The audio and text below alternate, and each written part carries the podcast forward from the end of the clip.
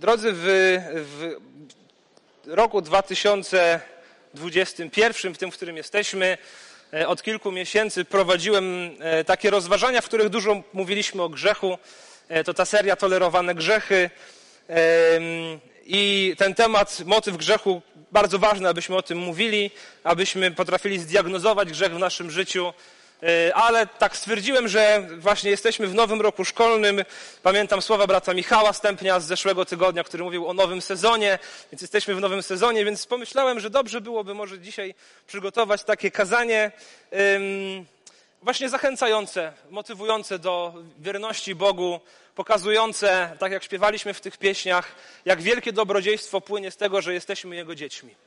Bo też nieprzypadkowo te pieśni tak dzisiaj dobraliśmy, e, więc chciałbym się skupić na tym, na jak, jak dobry jest Bóg, jak łaskawy, e, jak troskliwy e, i jak wspaniale jest być Jego dzieckiem, być częścią Jego ludu. I wszyscy lubimy dobre historie, wartką opowieść ze zwrotami akcji. Takich historii wiele możemy znaleźć w Piśmie Świętym. Jedna z nich jest opisana na przestrzeni całej księgi i chodzi mi o księgę Estery. Księga Estery. To księga, którą chyba co roku przerabia się w jakimś stopniu na szkółce niedzielnej. Dzieci bardzo dobrze znają no, część tej księgi, chyba nie całą, e, ale dosyć rzadko głosi się z niej kazania. E, więc pomyślałem, że dobrze jest sobie tę księgę odświeżyć. E, niedawno właśnie też ją czytałem w swoim tym rocznym cyklu czytania Pisma Świętego i po raz kolejny zachwyciłem się tym, tą historią, która jest tutaj opisana. Księga Estery opisuje czasy mniej więcej z V wieku przed Chrystusem, e, a 100 lat po wygnaniu Żydów do Babilonu, do niewoli babilońskiej. E, znaczna część tego narodu wróciła już do Izraela, ale też sporo z nich zostało e, w tych miastach, w których zamieszkali po wygnaniu. Babilon upadł, został przejęty przez królestwo Persji i Persowie zasiedli na tronie. I w księdze tej właśnie znajdujemy perski dwór znajdujemy dwóch bohaterów, takich szczególnych w tej księdze. Pierwszym jest Mordechaj, e, a drugim, a w zasadzie drugą bohaterką jest jego znacznie młodsza od niego kuzynka, nad którą on sprawuje opiekę imieniem Estera. E, historia jest pasjonująca e, i opisuje Boże działanie ratujące jego lud od zagłady. O tym opowiada ta księga. Boże działanie, to jak Bóg ratuje swój lud od zagłady. I szczególną cechą tej księgi jest to, że ani razu nie pada tam Boże imię. Ani razu nie ma też bezpośredniego odniesienia się do Boga.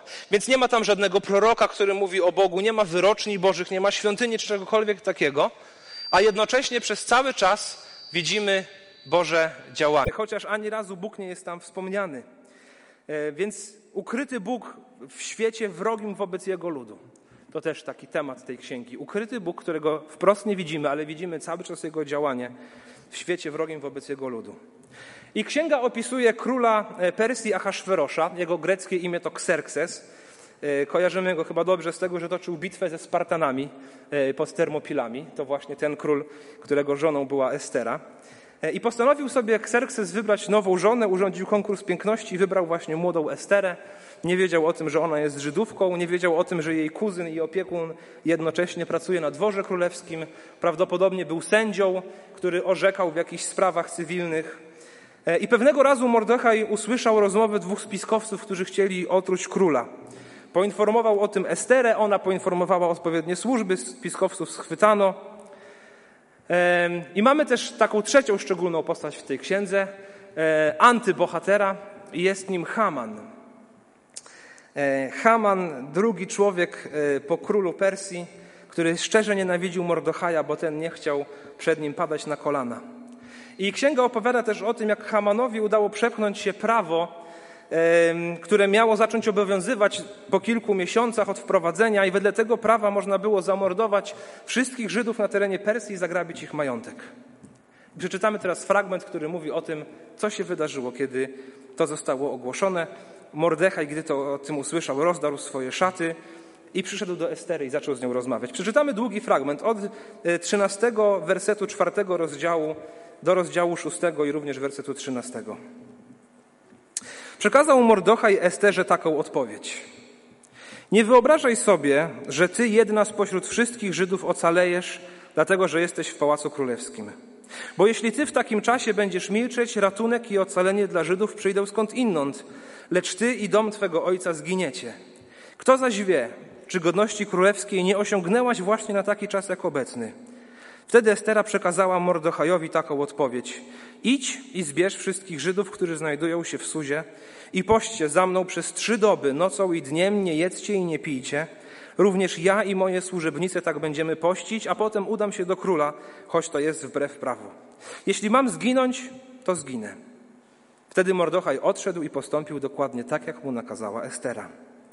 Trzeciego dnia ubrała się Estera w szaty królowej i stanęła na wewnętrznym dziedzińcu Pałacu Królewskiego naprzeciw Pałacu Królewskiego.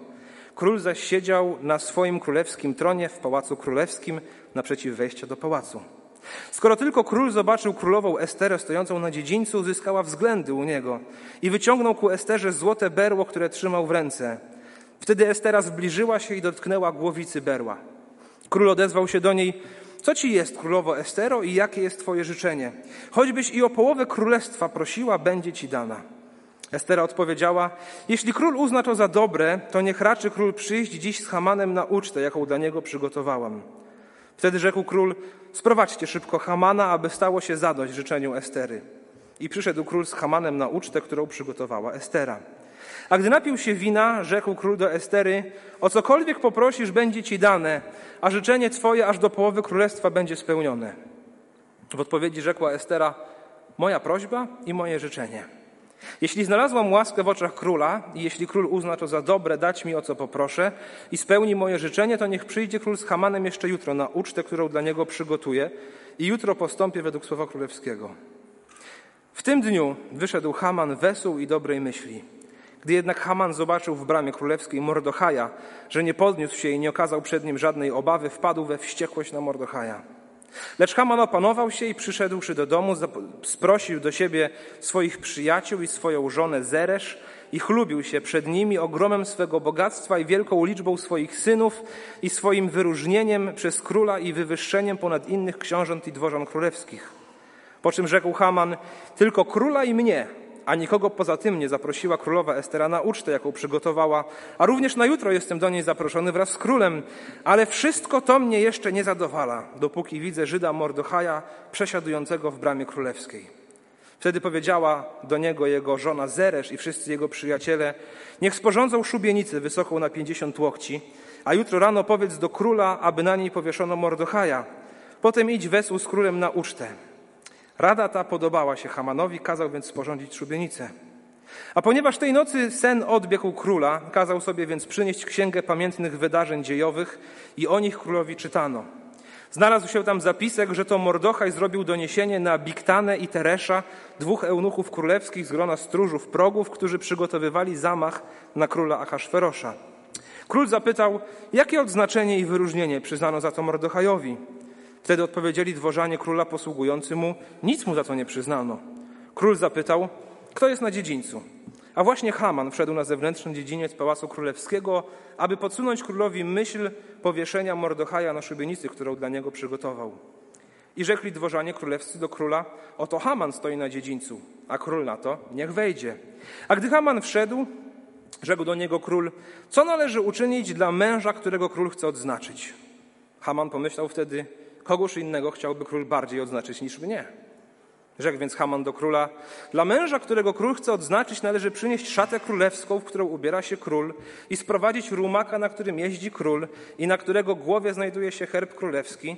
Tę szatę i tego rumaka należy przekazać w miejsce najznakomitszego z książąt królewskich, przyodziać w tę szatę męża, którego król chce odznaczyć i obwozić go na tym rumaku po placu miejskim i obwoływać przed nim, tak postępuje się z mężem, którego król chce odznaczyć. Wtedy król rzekł do Hamana, weź szybko szatę i rumaka, jak rzekłeś i uczyń tak z Żydem Mordochajem, który przesiaduje w bramie królewskiej i niczego nie zaniechaj z tego wszystkiego, co powiedziałeś. Haman wziął więc szatę i rumaka, przyodział Mordochaja i obwoził go po placu miejskim, wołając przed nim, tak postępuje się z mężem, którego król chce odznaczyć. Potem powrócił Mordochaj do bramy królewskiej, Haman zaś pośpieszył do domu smutny z zasłoniętą głową. Następnie Haman opowiedział swojej żonie Zeresz i swoim przyjaciołom o wszystkim, co go spotkało. Mądrzy zaś jego doradcy i jego żona Zeresz powiedzieli do niego: Jeżeli Mordochaj, wobec którego zacząłeś upadać, jest z plemienia żydowskiego, to nie przemożesz go, a raczej całkowicie upadniesz. Bardzo lubię tę historię. Bardzo lubię e, też takie wątki ironiczne, które tutaj są ukryte, szczególnie właśnie wyobrażam sobie tego Hamana, który przyszedł z doskonałą odpowiedzią, co należy zrobić e, człowiekowi, którego król chce wywyższyć, a potem sam e, właśnie uczynił to dla Mordochaja. Więc chciałbym wyciągnąć z tego tekstu pięć lekcji na temat Boga. Pięć krótkich lekcji na temat Boga. Po pierwsze, widzę w tym tekście, patrząc na tę historię, że Bóg żyje i troszczy się o swoich. Bóg żyje i troszczy się o swoich. Bóg się troszczy. Popatrzmy na wersety 13 i 14 z czwartego rozdziału. Przekazał Mordochaj Esterze taką odpowiedź: Nie wyobrażaj sobie, że ty jedna spośród wszystkich Żydów ocalejesz, dlatego że jesteś w pałacu królewskim. Bo jeśli ty w takim czasie będziesz milczeć, ratunek i ocalenie dla Żydów przyjdą skąd inąd. Lecz ty i dom twego ojca zginiecie. Kto zaś wieczy godności królewskiej nie osiągnęłaś właśnie na taki czas jak obecny. Zobaczcie, Mordochaj jest przekonany o tym, że lud Boży przejdzie zwycięsko przez ten nakaz eksterminacji, który został na nich wydany. Chociaż jest to pewny wyrok królewski, Mordochaj mówi: Nie myśl sobie, że ocalejesz, bo Bóg i tak nas wyciągnie z tego wszystkiego. Więc pytanie, czy ty chcesz e, mieć udział w tym Bożym planie, czy też będziesz, czy gdzieś się schowasz. Ale jest przekonany o tym, że, że ten naród ocaleje i że Bóg zwycięży. Ten tekst tego nie mówi wprost, ale wierzę, że wynikało to z jego świadomości tego, że on był częścią narodu wybranego przez Boga. A Bóg obiecał troszczyć się o swój lud. Zapewniał, że przez ten naród przyjdzie też pewnego dnia Mesjasz i Zbawiciel wszystkich ludzi. Więc naród ten nie może zginąć, bo Bóg nie spełnił jeszcze wszystkich swoich obietnic. Nie mogło być więc inaczej. I Mordochaj nie jest w tym wszystkim jakimś, jakimś fatalistą, który mówi, a Pan Bóg i tak zwycięży, nie ma się co martwić, e, róbmy swoje. Mordochaj wie, że Pan Bóg zwycięży. On wie, że Bóg się zatroszczy. I jednocześnie zastanawia się, co można zrobić, aby w tym zwycięstwie uczestniczyć. Zastanawia się, co zrobić, aby ten ratunek przyszedł. Więc przychodzi do Estery i zadaje jej pytanie, czy chcesz się w to zaangażować bo powinnaś, bo być może po to Pan Bóg postawił Ciebie na tym stanowisku, na którym jesteś, aby poprzez Ciebie przyszedł ten ratunek. Więc widzę w tym tekście człowieka przekonanego z jednej strony o potrzebie działania, który zastanawia się, co zrobić, i jednocześnie człowieka, który dogłębnie, dogłębnie ufa Bogu i zna Boże obietnice i wie, że Bóg troszczy się o nich. Nawet w takiej sytuacji, która wydaje się zupełnie bez wyjścia.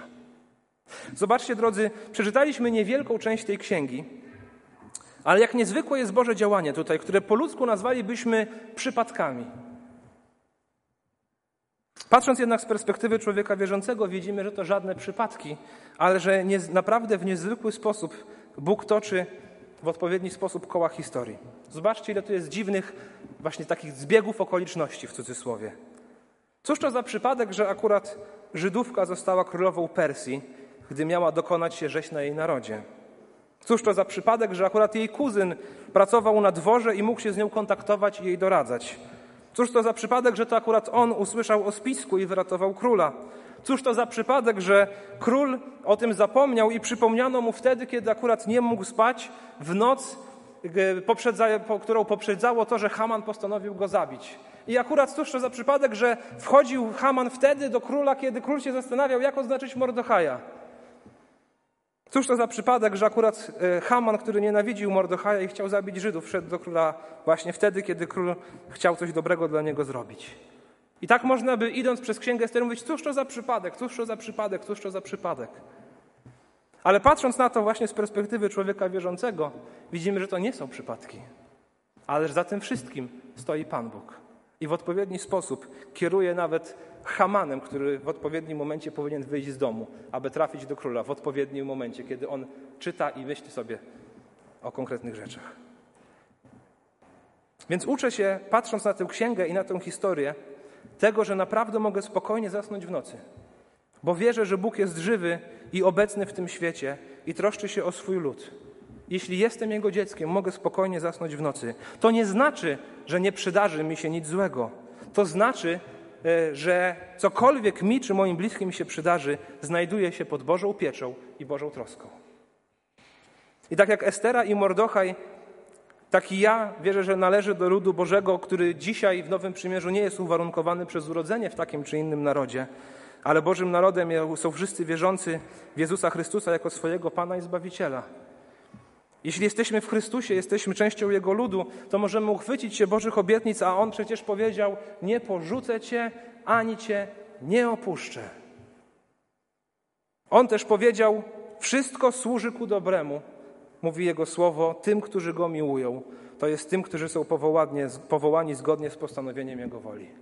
To jest chyba najczęściej cytowany przeze mnie werset tutaj z zakazelnicy. Dosyć regularnie go przytaczam. Dlatego, że ten werset faktycznie sprawia, że mogę iść przez życie z podniesioną głową, nie dlatego, że jestem silny, mocny, czy uważam, że dam sobie radę, ale dlatego, że wiem, do kogo należę. Wiem, czyim jestem dzieckiem i wiem, że Bóg się troszczy. I wiem, że niezależnie od tego, co się dzieje, Bóg wie. Bóg wie. I powiedział do swoich dzieci: Nie porzucę was, ani was nie opuszczę. To nie znaczy, że zawsze jest sielsko, bo zazwyczaj nie jest. Przecież tę historię czytamy dlatego, że został wydany nieodwoływalny dekret cesarski o rzezi ludu Bożego. Czytamy o tym, bo miało dojść do tragedii. A je, i właśnie przez te tragedie i trudności, które na nas przychodzą, myślę, że możemy e, zobaczyć tego, który nas prowadzi przez ciemne doliny i przeprowadza przez te najmroczniejsze momenty życia. Więc Bóg działa i Bóg się troszczy. I doświadczamy tego wielokrotnie. Zobaczcie, modliliśmy się o Kubę i jego wewnętrzne krwawienie i ono ustało. Dzień po tym, jak zbór zaczął się o to modlić. Modliliśmy się o diagnozę, której przez długi czas lekarze nie potrafili postawić. I postawili. I oczywiście wierzę, że Bóg posłużył się właśnie tymi lekarzami, ale jednocześnie wierzę, że to Bóg się posłużył. Innym razem Bóg pomaga zaakceptować swoją chorobę i pomimo bólu zachwycać się Jego dobrocią i tym, że człowiek wierzący może umierać czasami nawet z uśmiechem na ustach, wiedząc, że idzie w ramiona swego Zbawcy, bo Bóg się troszczy. Niezależnie od tego, co się dzieje, Bóg się troszczy, jest blisko i Bóg zawsze odnosi zwycięstwo. I nie wiem, kiedy to zwycięstwo nadejdzie, i nie wiem, jak on do tego zwycięstwa doprowadzi. Nie wiem, czy będę to oglądał, bo może mnie już nie będzie na świecie, ale wiem, że on zawsze zwycięża. Prowadzi mnie to do zawołania: Bóg jest dobry i pełen łaski, bo Bóg się troszczy. I o tym mówi Księga Estery. Bóg się troszczy. Po drugie, to był najdłuższy punkt, kolejne cztery będą znacznie krótsze. Po drugie, Bóg się nie myli. Bóg się nie myli. Mordochaj mówi do Estery: Kto zaś wie, czy godności królewskiej nie osiągnęłaś właśnie na taki czas jak obecny? Więc mówi Estero: Czy Bóg nie postawił ciebie w tym miejscu, aby się tobą posłużyć? Gdyby się nad tym trochę pozastanawiać, co sprawiło, że Estera jest w tym miejscu, w którym jest. No została królową, dlatego że Ahasverosz nie był specjalnie roztropny wedle księgi Estery. Jedynym kryterium, jakim się kierował przy wyborze żony, była jej uroda. E, więc, drodzy bracia, jeśli jesteście kawalerami, to nie jest e, zazwyczaj e, najlepszy wskaźnik. Bardzo istotny, ale nie powinien być chyba dominujący. Ahasverosz zdecydował jednak inaczej albo miał inne podejście. E, I wybrał Esterę, bo ona była piękna. Dlaczego była piękna? No, no takie odziedziczyła geny, więc była piękna. E, wpasowała się w gustach Aszferosza, więc wydaje się to takie bardzo ludzkie, a jednocześnie wierzę, że to Pan Bóg uczynił ją piękną, no po to, żeby się spodobała Aszferoszowi, po to, żeby ona mogła wyratować jego lud. Dlaczego Mordochaj udaremnił spisek na życie króla? Bo znalazł się w odpowiednim momencie i w odpowiednim czasie, aby usłyszeć o spisku. Więc chcę pokazać, że Bóg się nie myli, w tym, jak nas stworzył i gdzie nas postawił. Nie myli się w tym, jak nas stworzył i gdzie nas postawił. I być może czasami nachodzą ciebie myśli, nie chcę być taki, jaki jestem, nie podoba mi się to, jaki, jaki, jaki jestem. Nie podoba mi się to, jakim uczynił mnie Bóg. Nie podoba mi się praca, którą mam. Nie podoba mi się rodzina, z której pochodzę. Nie podoba mi się coś w moim życiu, bo nie okłada się po mojej myśli. Chcę nas zachęcić, zamiast narzekać, Zastanów się, czy być może Bóg chce coś przez ciebie zrobić, że takim ciebie uczynił i w tym konkretnym miejscu ciebie postawił. Zamiast narzekać, zastanów się, jak możesz służyć Bogu, w jaki sposób On może ciebie użyć. Wczoraj słyszałem piękne świadectwo W seminarium w naszym baptystycznym WBST odbył się wczoraj pierwszy zjazd semina, seminarzystów, było rozpoczęcie roku akademickiego i kazanie inaugurujące wygłosił pastor Ireneusz Dawidowicz, którego znamy dosyć dobrze, często tutaj go gościmy. I opowiedział historię tego, jak jako młody pastor, kilkanaście, czy trzeba by powiedzieć chyba już kilkadziesiąt lat temu, zadzwoniono do niego, aby przyjechał do szpitala, bo w szpitalu znajduje się młody chłopak, ma 16 lat, który skoczył na główkę do wody i, i skręcił sobie kręgosłup, miał, miał złamany kark. Rodzice kompletnie nie wiedzieli, jak się zachować, co zrobić, byli w szoku. Lekarze powiedzieli, że ten chłopak prawdopodobnie nie przeżyje. No i zadzwoniono do pastora, aby przyjechał. I pastor Irek opowiada, że kiedy tam jechał do tego szpitala, nie wiedział, co temu chłopakowi powiedzieć, jak się do niego zwrócić. Ale kiedy już tam był, zaczął z nim rozmawiać, to oprócz przesłania Ewangelii powiedział też do niego, że to jest faktycznie wielka tragedia, która go spotkała, ale zachęcił, mówi: Zastanów się, co Pan Bóg może z Tobą zrobić. Dlaczego postawił Ciebie w tej sytuacji? W jaki sposób możesz być dla Niego użyteczny? I wyobraźcie sobie, że ten chłopak przeżył i wyszedł ze szpitala, chociaż chyba bardziej należy powiedzieć, że wyjechał, bo był sparaliżowany już do końca swojego życia, od szyi w dół. Więc poruszał się na wózku inwalidzkim, miał przy brodzie taki joystick, który mógł kierować e, właśnie swoją, swoją głową i ten wózek w odpowiednim miejscu się poruszał. E, I pastor Irek wtedy jeszcze bardzo mocno był zaangażowany w ewangelizację. Jeździł po Polsce, grał koncerty, e, głosił przesłanie Ewangelii i zaczął tego chłopaka zabierać ze sobą na tę ewangelizację. I kiedy grał gdzieś w jakimś mieście na, na jakiejś niedużej scenie, grał piosenki chrześcijańskie, często dla wielu było to zabawne, E, to zawsze, kiedy brał tego chłopaka, prosił go o to, żeby ten chłopak powiedział swoje świadectwo albo zwrócił się do ludzi, bo był chrześcijaninem. Więc e, punktem takim kulminacyjnym zawsze tej ewangelizacji było wejście tego chłopaka, czy jego wjazd na, na scenę. Dla wielu ludzi już to, że ktoś taki się pojawia, było szokujące. I on zwracał się do ludzi i opowiadał o tym, że siedząc na tym wózku, mogąc ruszać jedynie swoją głową, ma sens w swoim życiu i ma cel w swoim życiu. I opowiadał o tym, jak Bóg przeprowadza go przez trudności. E, I ci, którzy często śmiali się wcześniej z tych pieśni, później stali pod sceną i płakali, bo sami, będąc w pełni zdrowymi, żadnego celu i sensu w swoim życiu nie znajdowali. I ten chłopak umarł e, po 15 latach swojej choroby, ale przez wiele, wiele lat to, co mu się przydarzyło, wykorzystywał dla Bożej chwały. Wykorzystywał po to, aby zwrócić uwagę innych i wskazywać im na Boga, pokazując, że życie Jego, każde życie ma sens i ma cel. Nie narzekaj na to, jakim uczynił Ciebie Bóg. Raczej zastanów się, w jaki sposób możesz to wykorzystać i być dla Niego użytecznym. Jeśli nie wiesz, dlaczego takim Ciebie uczynił albo postawił w takim miejscu, to módl się do Niego. Zobaczcie, Estera poprosiła Mordechaja, aby zebrał kogo tylko może, aby pościli o nią przez trzy dni i przez trzy noce. To musiał być ogromny wysiłek modlitewny, bo pewnie ci ludzie chodzili do pracy, normalnie mieli swoje rodziny i przez trzy dni, no, przez trzy dni trzy noce nic nie jedli, nic, nic nie pili. Modlili się o to, e, o to Boże działanie i w końcu po modlitwie Estera wstała i poszła do króla. Więc nie twierdzę, że każdy najmniejszy szczegół naszego życia ma jakieś kosmiczne znaczenie, e, ale wierzę, że wiele z nich ma. I chcę nas zachęcić, Bóg się nie myli. Bóg się nie pomylił w tym, jakim Ciebie uczynił, gdzie Ciebie postawił. Więc po pierwsze z tej historii uczę się, że Bóg się troszczy. Po drugie, Bóg się nie myli. Po trzecie, Bóg pysznym się sprzeciwia. Po uczcie u królowej Estery od wersetu dziewiątego poznajemy trochę lepiej Hamana e, i widzimy, że jest to człowiek, którego cały humor popsuł się tylko dlatego, że jego oczekiwania odnośnie traktowania go nie zostały spełnione. Wiersz dziewiąty e, rozdziału piątego mówi: W tym w dniu tym wyszedł Haman wesół i dobrej myśli. Gdy jednak Haman zobaczył w bramie królewskiej Mordochaja, że nie podniósł się i nie okazał przed nim żadnej obawy, wpadł we wściekłość na Mordochaja.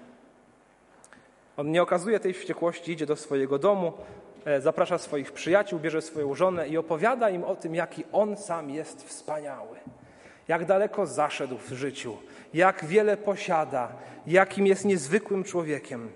I w wierszu 13 mówi, ale wszystko to mnie jeszcze nie zadowala, dopóki widzę Żyda Mordochaja przesiadującego w bramie królewskiej.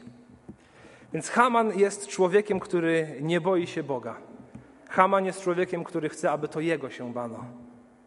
Haman jest człowiekiem, któremu Bóg do niczego nie jest potrzebny, bo przecież on sam jest tak wspaniały i tak sam sobie dobrze radzi w życiu, że jest zainteresowany tylko tym, aby to jego samego uwielbiać, a nie aby on przed kimś ugiął kolana. I myślę sobie, patrząc na dzisiejsze społeczeństwo, na nasze miasto, e, że czasy wcale się nie zmieniły. I to nastawienie Hamana dzisiaj też jest w, w ogromnej ilości ludzi. Ludzi, którzy dorobili się czegoś sami, którzy pragną innym zaimponować, więc ubierają się w odpowiedni sposób, zachowują się w odpowiedni sposób, kupują sobie odpowiednie samochody, robią sobie odpowiednie zdjęcia, gdzieś tam wrzucają do internetu, aby inni sobie pomyśleli: Wow, ale to jest człowiek. Aby oni sami mogli sobie myśleć: Wow, ale jestem lubiany, ależ ja jestem wspaniały, ale sobie radzę. Wspomnijmy jednak słowa z pierwszego listu Piotra, które czytaliśmy już dzisiaj na rozpoczęcie nabożeństwa z piątego rozdziału, wersety 5 i 6. Bóg pysznym się sprzeciwia, a pokornym łaskę daje. Ukuszcie się więc pod mocną ręką Bożą, aby was wywyższył czasu swego. Bóg pysznym się sprzeciwia, a pokornym łaskę daje. Myślę, że nie ma straszniejszego stanu duszy niż ten, gdy człowiek jest przekonany o własnej wspaniałości i o tym, że tak naprawdę Bóg nie jest mu do niczego potrzebny, bo on przed nikim nie klęka. Upadek tego człowieka będzie wielki. A gdy, nas, a gdy stanie on przed Bogiem po swojej śmierci, to nic z tego ziemskiego splendoru tam na drugą stronę nie zabierze.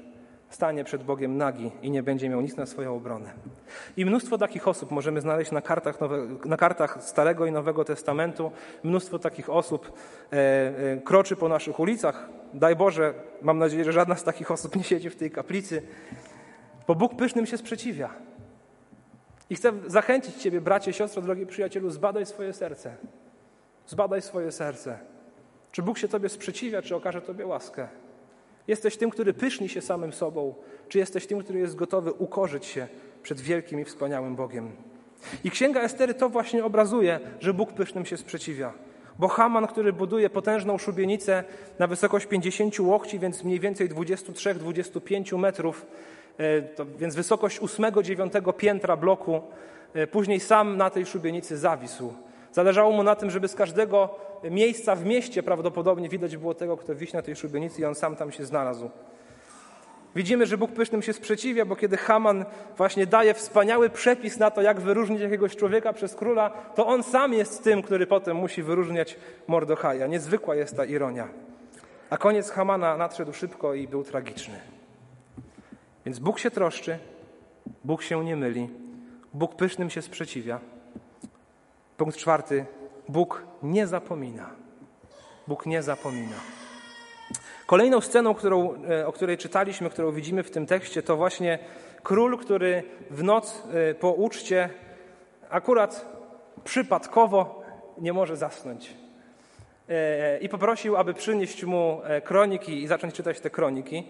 Widocznie nie było tam specjalnie wiele ciekawych rzeczy i być może to miało go uśpić, ale przyniesiono mu kroniki i akurat przypadkowo trafiono na tę kronikę, która opisywała Mordochaja jako tego, który uratował jemu życie, z czego król sobie nie zdawał sprawy. I król postanowił wyróżnić Mordochaja i uczynił to przez Hamana, co ciekawe. Więc wierzę oczywiście, że to żaden przypadek, ale że za tym wszystkim stoi Bóg. I przypomina nam tę prawdę z poprzedniego punktu, o tym, że Bóg pysznym się sprzeciwia, ale jego drugą część, a pokornym łaskę daje. Bóg nie zapomina. Bóg sprzeciwił się Hamanowi, a Mordechaja przez Ahasferosza i Hamana wywyższył. I dokładnie tak samo jest napisane właśnie w tym wersecie z pierwszego listu Piotra. Ukuszcie się więc pod mocną ręką Bożą, aby was wywyższył czasu swego. Bóg nie zapomina. Wierzę, że Bóg wynagradza wiernych sobie ludzi tych, którzy są pokorni, tych, którzy wiernie za nim idą. Czasami może się wydawać, że on nas zapomniał, czasami może się wydawać, że coś mu umknęło, ale tak nie jest. Bóg nie zapomina. Czasami w niezwykły sposób wynagradza nam już za życia coś. Otrzymujemy od Niego taką jakąś szczególną łaskę e, i, i dostrzegamy to. Ale On obiecuje, że nigdy nie zapomni i że wszystkich wiernych sobie wynagrodzi, kiedy nadejdzie czas Jego powrotu i będziemy wchodzić do wieczności. Mamy jeszcze wspanialszą obietnicę wywyższenia niż otrzymanie szczególnej łaski za życie. Mamy obietnicę tego, że kiedy spotkamy się z naszym Panem po drugiej stronie życia, zachowamy wierność Jemu, to On przywita nas słowami: Witaj, sługo dobry i wierny, wejdź do wieczności Pana swego. I apostoł Paweł wydaje się, że w swoim życiu nie zaświadczył tego ziemskiego wywyższenia. Miał bardzo trudne życie. Był wiele razy e, był skazywany na śmierć, przepędzany, bity, biczowany. E, więc za życia chyba tego nie doświadczył, tego czego doświadczył Mordochaj. Ale apostoł Paweł pisze przecież w drugim liście do Tymoteusza: Biegu dokonałem, wiarę zachowałem, a teraz czeka mnie wieniec sprawiedliwości. Więc jest przekonany, że to wywyższenie czeka na niego po śmierci.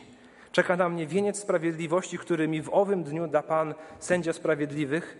I uwaga, dla nas obietnica, a nie tylko mnie, lecz i wszystkim, którzy umiłowali przyjście Jego. Drodzy, jest nagroda za wierność Bogu. Bóg nie zapomina o swoich wiernych sługach i każdego odpowiednio nagrodzi. Czasami już za życia, a wszystkich z pewnością, kiedy się z Nim spotkamy. I wierzę, że wtedy, kiedy wejdziemy do radości naszego Pana, padną tak piękne słowa, jak w wersecie dziewiątym, a może jeszcze piękniejsze. Tak postępuje się z mężem, którego król chce odznaczyć. Tak postępuje się z człowiekiem, który jest wierny Bogu do końca. Życzę sobie i Wam, abyśmy tę wierność zachowali.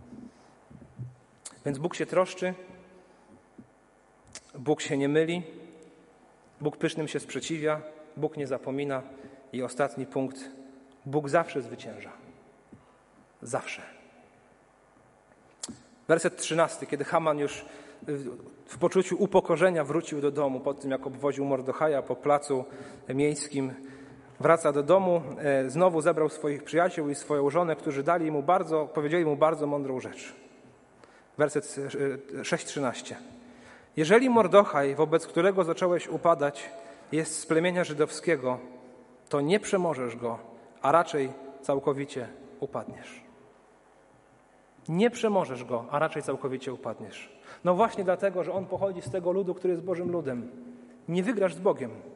Nie ma nikogo, kto walczyłby z Bogiem i odniósłby zwycięstwo. Nie ma. Do niego zawsze należy ostatnie zdanie. I w jakiś sposób, nie wiemy w jaki, żona Hamana, jego przyjaciele to pojęli.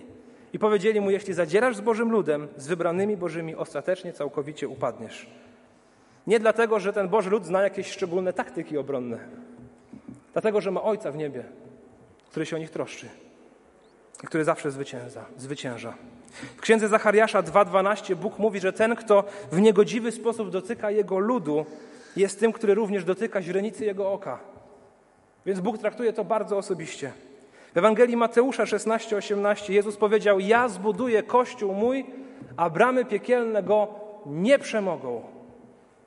Nie dlatego, że ten kościół, ci ludzie są jacyś mocni, ale dlatego, że to ja buduję ten kościół mój i już ja się zatroszczę o to, aby bramy piekielne go nie przemogły. Cała księga objawienia tak naprawdę jest jednym wielkim zapisem zwycięstwa Boga, zwycięstwa Chrystusa nad każdym ich wrogiem.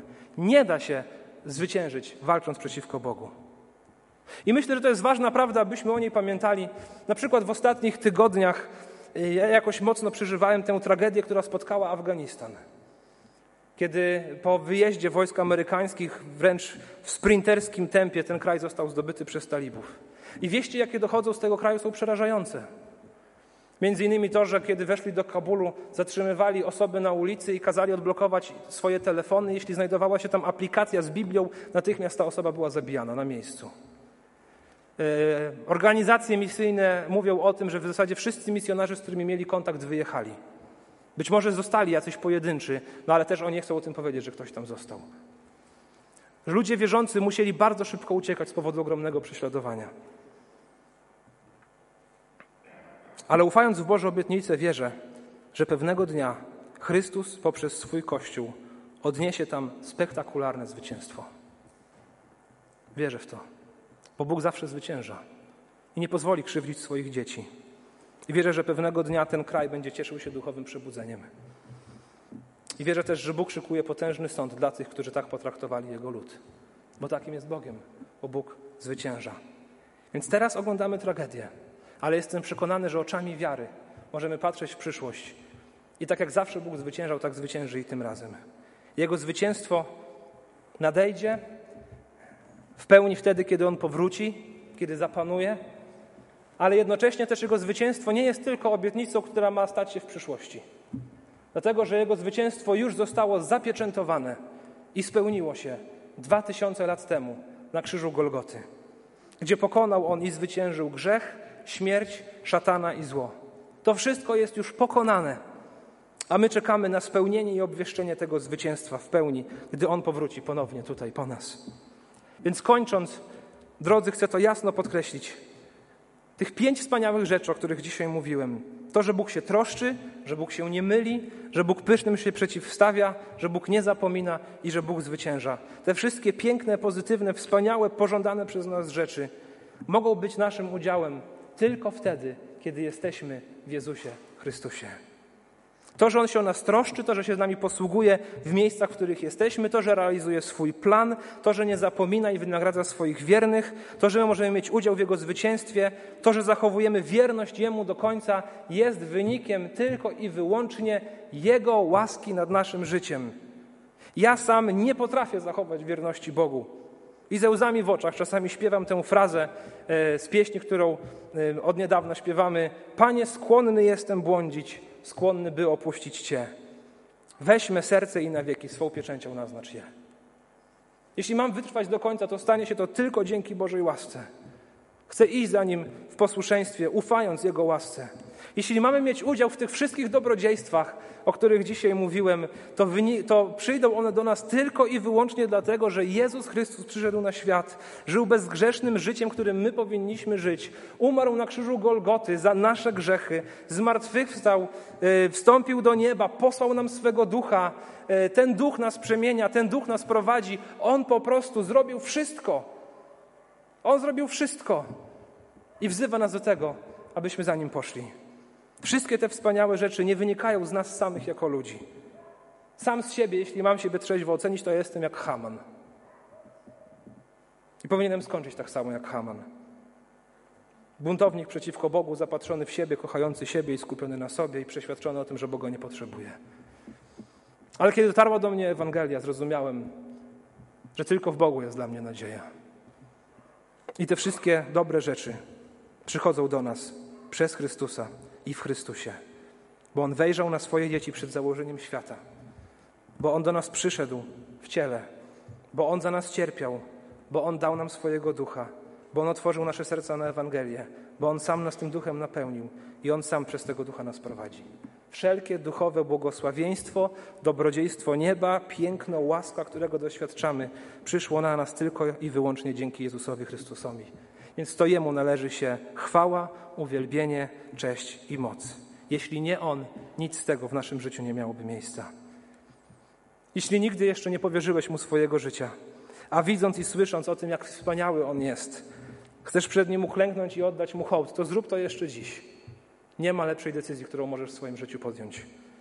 A jeśli należysz już do Jego ludu, to tak jak regularnie zachęcam, tak chcę dalej konsekwentnie zachęcać. Uchwyć się Bożych obietnic. Uchwyć się Bożych obietnic, znaj je, naucz się ich na pamięć, niech one przylgną do Twojego serca. Uchwyć się ich. Poznawaj Jego słowo. Przeczytaj w tym tygodniu Księgę Estery i tę niezwykłą historię, którą ona opowiada, albo przypomnij sobie tę historię. Jeśli należymy do Jego ludu, możemy cieszyć się tym, jak dobry On jest, bo nazwałeś mnie dzieckiem swym. Zachowując wierność Jemu do końca naszych dni za wszelką cenę, idąc za Nim, wobec wszelkich prób i pokus, oczekując na spotkanie z naszym Panem. I przeczytam na sam koniec dwa wersety z pierwszego listu do Koryntian, niech one wybrzmią i zakończą to kazanie. Pierwszy list do Koryntian 15, 57, 58.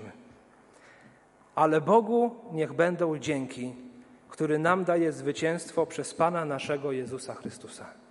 Jeszcze raz. Ale Bogu niech będą dzięki, który nam daje zwycięstwo przez Pana naszego Jezusa Chrystusa. A tak, bracia moi mili, i tu definicja braci obejmuje również siostry, a tak, bracia moi mili, bądźcie stali, niewzruszeni, zawsze pełni zapału do pracy dla Pana, wiedząc, że trud wasz nie jest daremny w Panu. Amen.